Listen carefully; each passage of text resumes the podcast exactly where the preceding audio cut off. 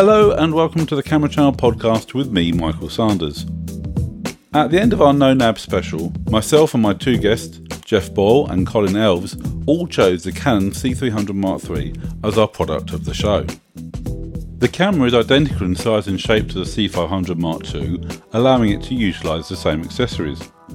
But instead of the C500 Mark II's full frame sensor, the C300 Mark III has a Super 35mm sensor. The other main new feature is a dual gain output, allowing the camera to produce stunning images at low light with a wider dynamic range. Well, the camera's been out in the wild for some time now, and in the past few months has been joined by its little sibling, the C70. To discuss the camera, I'm delighted to be joined by two filmmakers who have bought the C300 Mark III and have been using it in anger for some time. Dave Young makes films for a number of British broadcasters and who predominantly works alone. And Peter Demetris is a DP and director who works across a wide variety of content, including commercials and documentaries. Welcome both. Dave, if I can start with you, most of your work is on your own, so was it the size, the weight, the body shape that attracted you to the C300 Mark III? So I've been using the C300 Mark One since um, pretty much soon after it came out. Then I have made quite a few films with a Panasonic GH5 for the for the size um, and for the intimacy and for being in sensitive situations. And then obviously the 500 Mark II and the 300 Mark III were coming out, and I was lucky enough to demo both cameras. First of all, the 500 Mark II, so I shot a film on, and I quite liked it, but it had a few things I wasn't mad about. And then I got to get hold of the 300 Mark III for a demo and shot a couple of films on that. And at first, I wasn't mad about it, but um, I've come to like it a lot more as I've got used to it over time.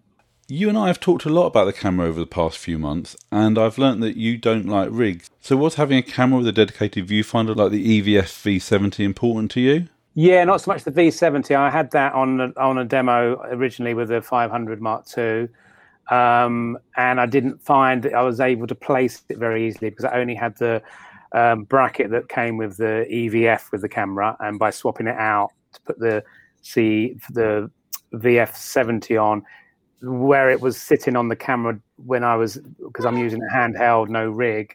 It didn't really work for me because it's quite a bit higher than the camera. Um, so you're kind of it's it's almost chest height. The camera has to be chest height for you to be look through the viewfinder. So that didn't work. Although the viewfinder is beautiful, it just couldn't find a way of placing it. Although I'm sure I could have found a way, but I didn't have time. I just given the camera and I was out on a job, and it was locked down, and you know things weren't open, and I just had to get on with what I was doing. So now I've basically got a VF50, the viewfinder that goes on the back of the camera, and that's my normal way of working. So I'm using it handheld. I've got a shape arm, so I'm actually using the my right arm is braced against my body with the shape arm going down, and then I've got my other um, hand underneath the lens and the camera to work that. And I find that works pretty well because I need to be agile. That's my key key aim really is to be able to do what I'm doing really quickly and be agile. So I can be on the ground one minute and running around the next, and and then filming a, a headshot the next. So um, I've now found a way of working with just one lens, one viewfinder on the back, and a couple of microphones, which works for ninety percent of the time for the work I'm doing, and it works pretty well. Peter, over the years, you've invested heavily in Canon cameras and lenses. So, what was it about the C300 Mark III that made you want to add it to your arsenal? Yeah, well, originally I bought the original C300 when it came out. Well, I saw it first in 2011, and then uh, as soon as it was available to order, I put down my cash for an order and bought one straight away. I ended up having two for a while, and then I bought the Mark II, and I've had the Mark II ever since. I bought the Mark II in 2017. To be quite honest, I wasn't going to uh, wasn't going to upgrade because I figured the Mark II was actually a very good camera, still is a very good camera, and I did for the sort of work I was doing, I didn't see the benefit in upgrading camera, but I, I, still wasn't entirely happy with the Mark II. That tall, slim form factor. The amount of times I was in a car and I was smashing the handle against the ceiling of the roof trying to film in a car. Been there, done that. Yeah, and of course that's where you end up. You know, if you're shooting a single operator, that's where you end up putting your radio mic receivers, and so you end up bending the antennas and and uh, yeah, it drove me crazy. And also, you, you know, it's, it's, difficult to get on a gimbal. So um, I'd worked around those limitations with mainly Zacuto products, and was pretty happy and was very happy with the, the look of the camera. You know, I've shot it against Arri Minis and uh, F55s and FS7s, and it's it's held its own. I think there's nothing at all wrong with the image quality at all. It's just as an operator's camera, I didn't like it. So when I had the the C500 for a couple of days um, with the EU V2 back on it, the expansion module on the back, and V-Lock batteries, it suddenly it transformed the way it, it works as an operator camera for me. It, you know, it's shorter, it's squatter. It felt more like a you know, it felt more like the old school digibetas, you know, and, and certainly much more like an F55, uh, F5 sort of setup. And Dave, how much of a factor was the Super 35mm sensor? Because I mostly shoot for Channel 4 and Channel 4 News, current affairs, documentaries, it's not always great to have no depth of field because you actually want to see what the hell's going on. You know, you want to see what's happening.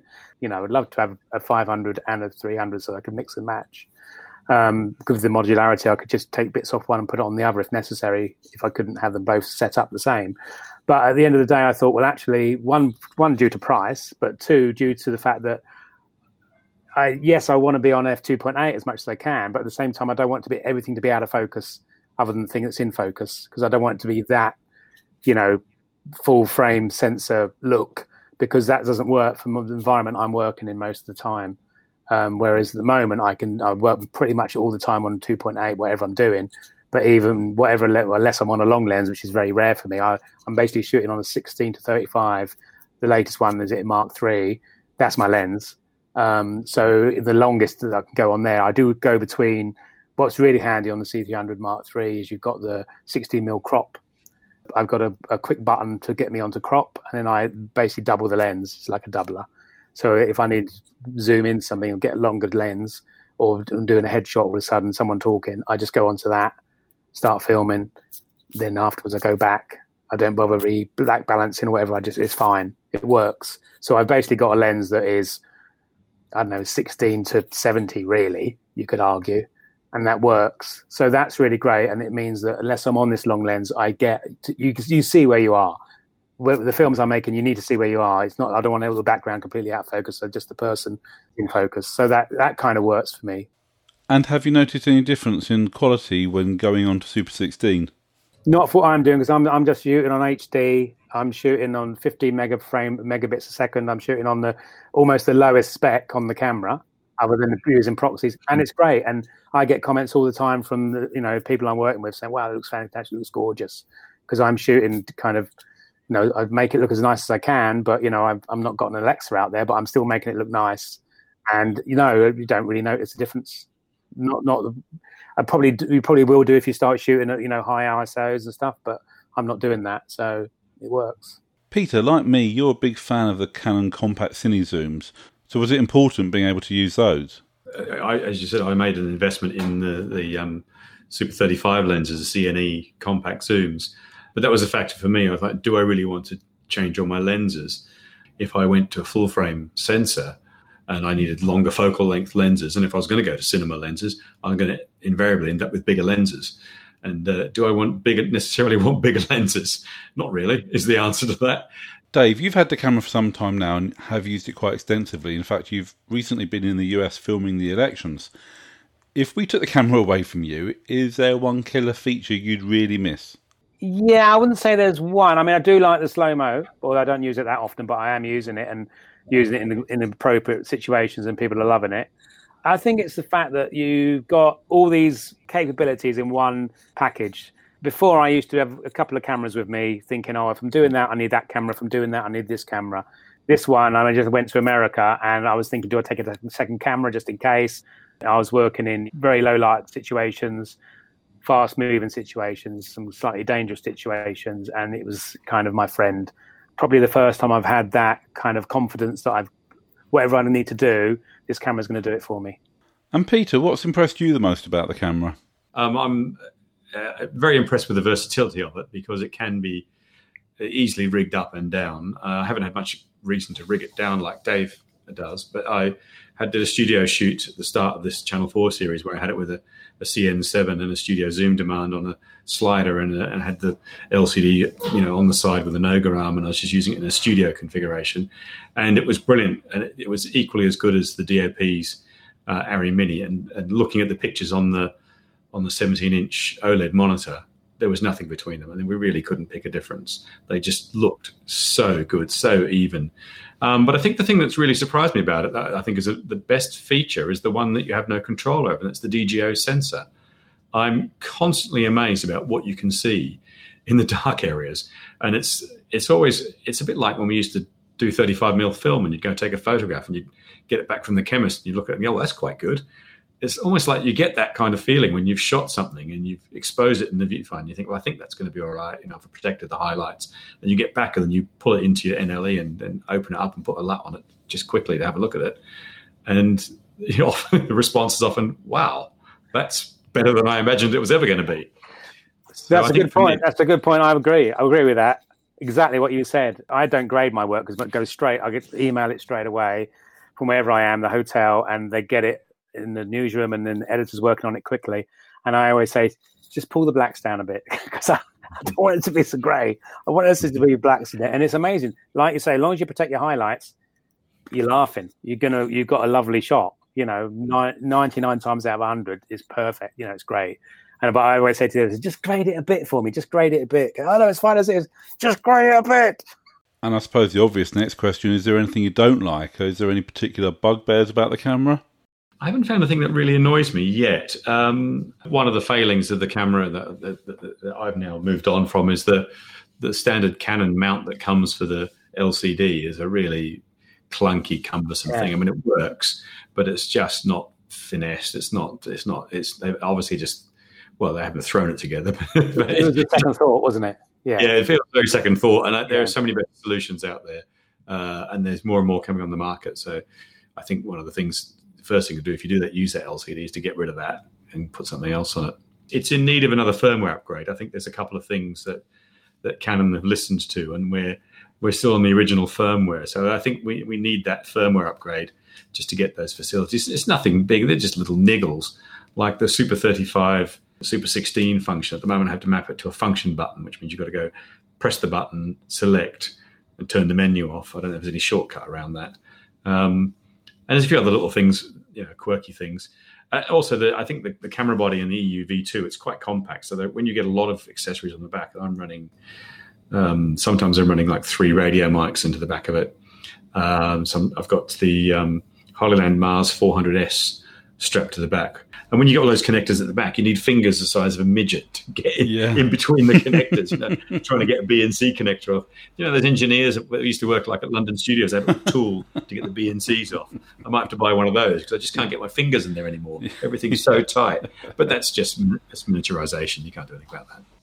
So big bugbear I've got is the and I and I've sent clips through Canon that have sent up to headquarters in Japan um, is the image stabilization on a BCU. The camera will try and stabilize his head in the background. Every time he moves his head, the background will move. And that's mm. ruined shots for me. So now I've got a button to turn the image stabilization off. And it's the time times I turn it off is really when I want it. That's mm. when I really want it to work. And it's doing the opposite. So that's yeah. a pain in the ass. I did find when I was in America a couple of weeks ago in Atlanta and I was in a bar full of black people and I'm interviewing black people and it was working.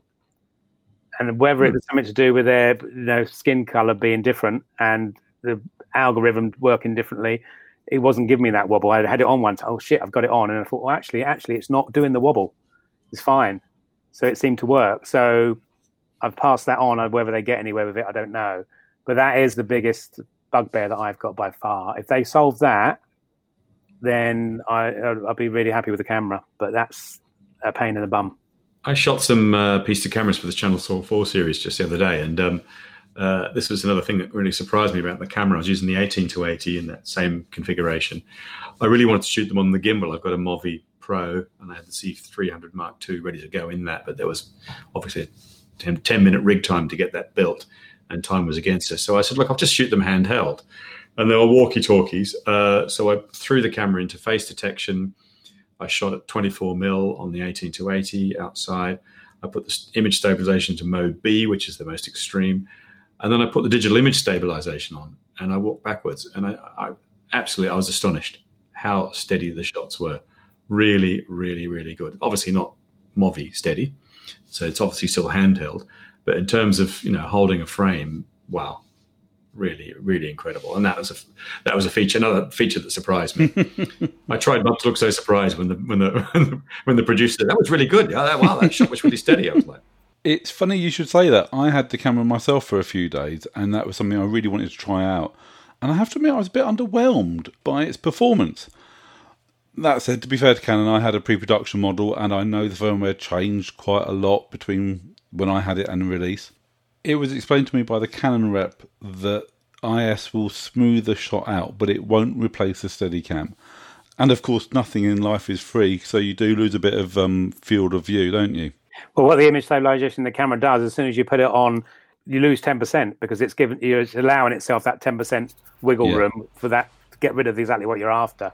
But what mm. I think it needs is somehow that you can, you know, you've got this cursor that you can move around and you can press the screen and stuff, you know, for different different um, elements of the different programs in there. What you want, what I want, is if I'm doing a close headshot and I want it to be steady, I want to be able to point at something I want to it, the yeah. computer to keep steady, and it'll be something in the background that's straight, you know, a football goalpost or something. Yep. Keep that steady. So it's not worrying about the head moving; it's just worrying about keeping the camera steady on that straight line, whether it's a fence or it's a door or whatever it is. Then you're giving it a reference. That's what I want you to. Like in Resolve, when you go on stabilization Resolve, you can choose which area you want it to to stabilize, and you can also dump the bits you don't want it to stabilize. Forget this bit, put that in the bin I kind of want something like that. Then you're laughing because at the moment it's just it's just seeing pixels and it's deciding which pixels to stabilize. And if it's the ones you don't want to stabilize, then you're you've had it, haven't you? It's not helping; it's hindering. Yeah, you're absolutely right. We keep saying this time and time again. These new features are great as long as you understand their limitations. Overall, though, it does sound like both of you are pretty impressed with the camera. Yeah, very impressed. You know, for me, it's um, you know, cameras are disposable, aren't they? They're data capture boxes now. There's nothing more. You know, it's. I'm a lens junkie, and I, I, that's why I wanted something with an EF mount. I've got the locking EF mount now, which makes things a little bit sturdier, although slower lens changes. And um, what can I have that will take my lens natively and be a you know and be a very good data capture device that's user friendly? And it's yeah, it's working for me. Um, all I can say is I think it's a great camera, but my wrists are well, they're getting stronger. Put it that way. I've had plenty of sleepless nights with painful wrists of holding it all day in a mm. slightly weird position, and then I've got this feels like RSI or whatever. I think I've got used to it now, and I don't I don't get many sleepless nights anymore. But I still do get pains in the wrists where I've kind of just been holding it in this position, which is why I now use a shape arm because it's more comfortable. But I still get wrist pain, so it's not perfect that sort of neatly brings us on to the um, Canon C70, which Peter, I know you've had a bit of a play with. Is it fair to say it's a C300 Mark III in a DSLR form factor? It's certainly one way to look at it. Yeah, it's slightly a few has different codec options, and obviously it's a very different form factor. But yeah, in a simplistic way, that's that's pretty much what it is, with a you know a few extra warts grown on it. Um, and I've had some hands on with it, and I think they're they're a brilliant little camera. And um, all the agony I'm going through at the moment, having to rig the, the Mark II on the Movi, to have one of those on a like a Ronin S2, definitely, it's going to make life much easier. It's my B cam. Mm. Dave, bearing in mind the kind of work you do and how you work, I would have thought the C70 would be of real interest to you. Well, they asked me as soon as it come out, I was getting emails from different suppliers and do you want one? Do you want one? Do you want to send you one? Do you want to, you know, put one aside for you? I was going, well, it hasn't got a viewfinder. I mean, it's got a viewfinder, but it hasn't got an eyepiece. I need an eyepiece. I've got mm. old eyes, you know, so mm. it's no, I can't use it. You know, I can't, mm. I need bloody glasses on and I can't see the rest of the world. So if they did have a kind of traditional eyepiece on the back, then I would be interested, but they haven't. So I haven't really looked at it. But I can see that's where it's going to be useful. I could put it on my Steadicam, have it ready on my Steadicam, and off I go but I need something that's rugged enough that you don't got to put bits on that can then fall off. So if you've got mm. that's why the V VF50 is great for me on the C300 Mark III because it's it's there and it's not going to go anywhere, and I can just move the angle as I move my head and my my body angle, and it's like one solid package. Um, and if they can come up with a a V70 with one solid package with a view eyepiece viewfinder on the back, yeah, then I'm interested. But I can't see that's going to happen, is it? Uh, interestingly, this is something that comes up time and time again. Cameras have become modular with the expectation that you'll build it up with the accessories you want. and often there are some really big shortcomings with them that need a third party solution to solve. You know, I think ARRI are really good at this, and Canon have done really well with the modularity of the C500 Mark II and the C300 Mark III. But if you look at, say, Sony and the FX9's viewfinder, if you want to replace that with a Gratical, you type an SDI port and you've then got to find some way of powering it. No, I yeah. agree. I mean, I think they've been what I've been doing over the last so many years is having the smaller cameras that they bring out and trying to make them to a cat on the shoulder. I'm trying to make them back into what was the old camera. Um, but although I don't like shoulder rigs, but if I found one that was perfect that you didn't need to add bits onto, then I would use one. If it was quick to use, you know, I used to, the camera it was is a Panasonic something or other, which is an ENG camera that you could just shove down, move the eyepiece, and off you go. But it was all one solid unit. Now, when you add in all these bits, I just find that's just disaster for me because they'll come loose or a bit will come off, and I haven't got time for that. And if they lose it, I'm buggered. Oh yeah, you absolutely. Know? So I want something that's a solid one piece unit, and that's what I've now managed to uh, find for myself. Is just, but it's a small, it's the kind of stripped down version of this camera, which is working for me. But it's not perfect. I still would like it to be on the shoulder sometimes. But you know, I, I haven't found a way that that's going to work. You know, because if I'm going to be following someone around for ages, you know, for hours, I was going to be more comfortable on the shoulder even though I've got an injured shoulder, I've got screws in my shoulder from when I was in the Marines. But so I've not got a great shoulder, but I would use one. But this hasn't doesn't work for me. So I've got I've got I've found a way of working that works. It's not perfect. I'm happy with it, but it's still not perfect. But over the last ten years, it's probably the best solution I've found. So I'm happy, but it's not perfect. yeah, I think the manufacturers have um, difficult prospect, isn't it? What to do with uh, new products because obviously they're all trying to miniaturize. You make things smaller, your manufacturing costs go down. You know, and if they were to build a camera with a built-in shoulder mount like a Digibeta, there'd be uproar from the kids with the gimbals saying, "Well, we can't fit this on a gimbal anymore." So, in in in some ways, you know, you've got to have a uh, a small boxy camera that will fit on a gimbal. Then you can add a shoulder rig, and then you can stick it on a crane, and then you can stick it on this and that and that. If we stick with uh, the old shoulder rigs that we used to like shooting with, the, the digibetas, things like that, it's going to rule all those things out. So, no, yeah, yeah. What's been interesting for me is watching um, on the sort of Facebook groups a lot of sort of operators that have come from either a a C200 or DSLR brigade who are now moving to the primarily the C300, some of them to the C500 Mark II. Uh, and now they're having to rediscover all the stuff that we've had to deal with uh, for years, and uh, and they're saying, how do we do this and how do we do that? And God, you know, how can I hold it on my shoulder? But they've come up with some really innovative ways of rigging the camera that I've never seen before. You know, in, in small packages and handheld packages and putting grips in place I never thought of. And it's incredible. You know, it's just having a, a camera like this that is just a little box, um, even though it doesn't fit the shoulder mount style of operation, it really opens itself up to other methods that perhaps we haven't thought about before. But of course, the flip side of that is that the cameras and the smaller cameras are so relatively cheap. It's easy to have a second body that you can use on a slider or permanently rigged on a gimbal. Yes, well, having the my old Mark II, being able to have rigged that for the uh, Movi on the shoot has been terrific, and having it balanced up and ready to go, and just, I can pick the Movi up and do piece to cameras, whatever has been fantastic.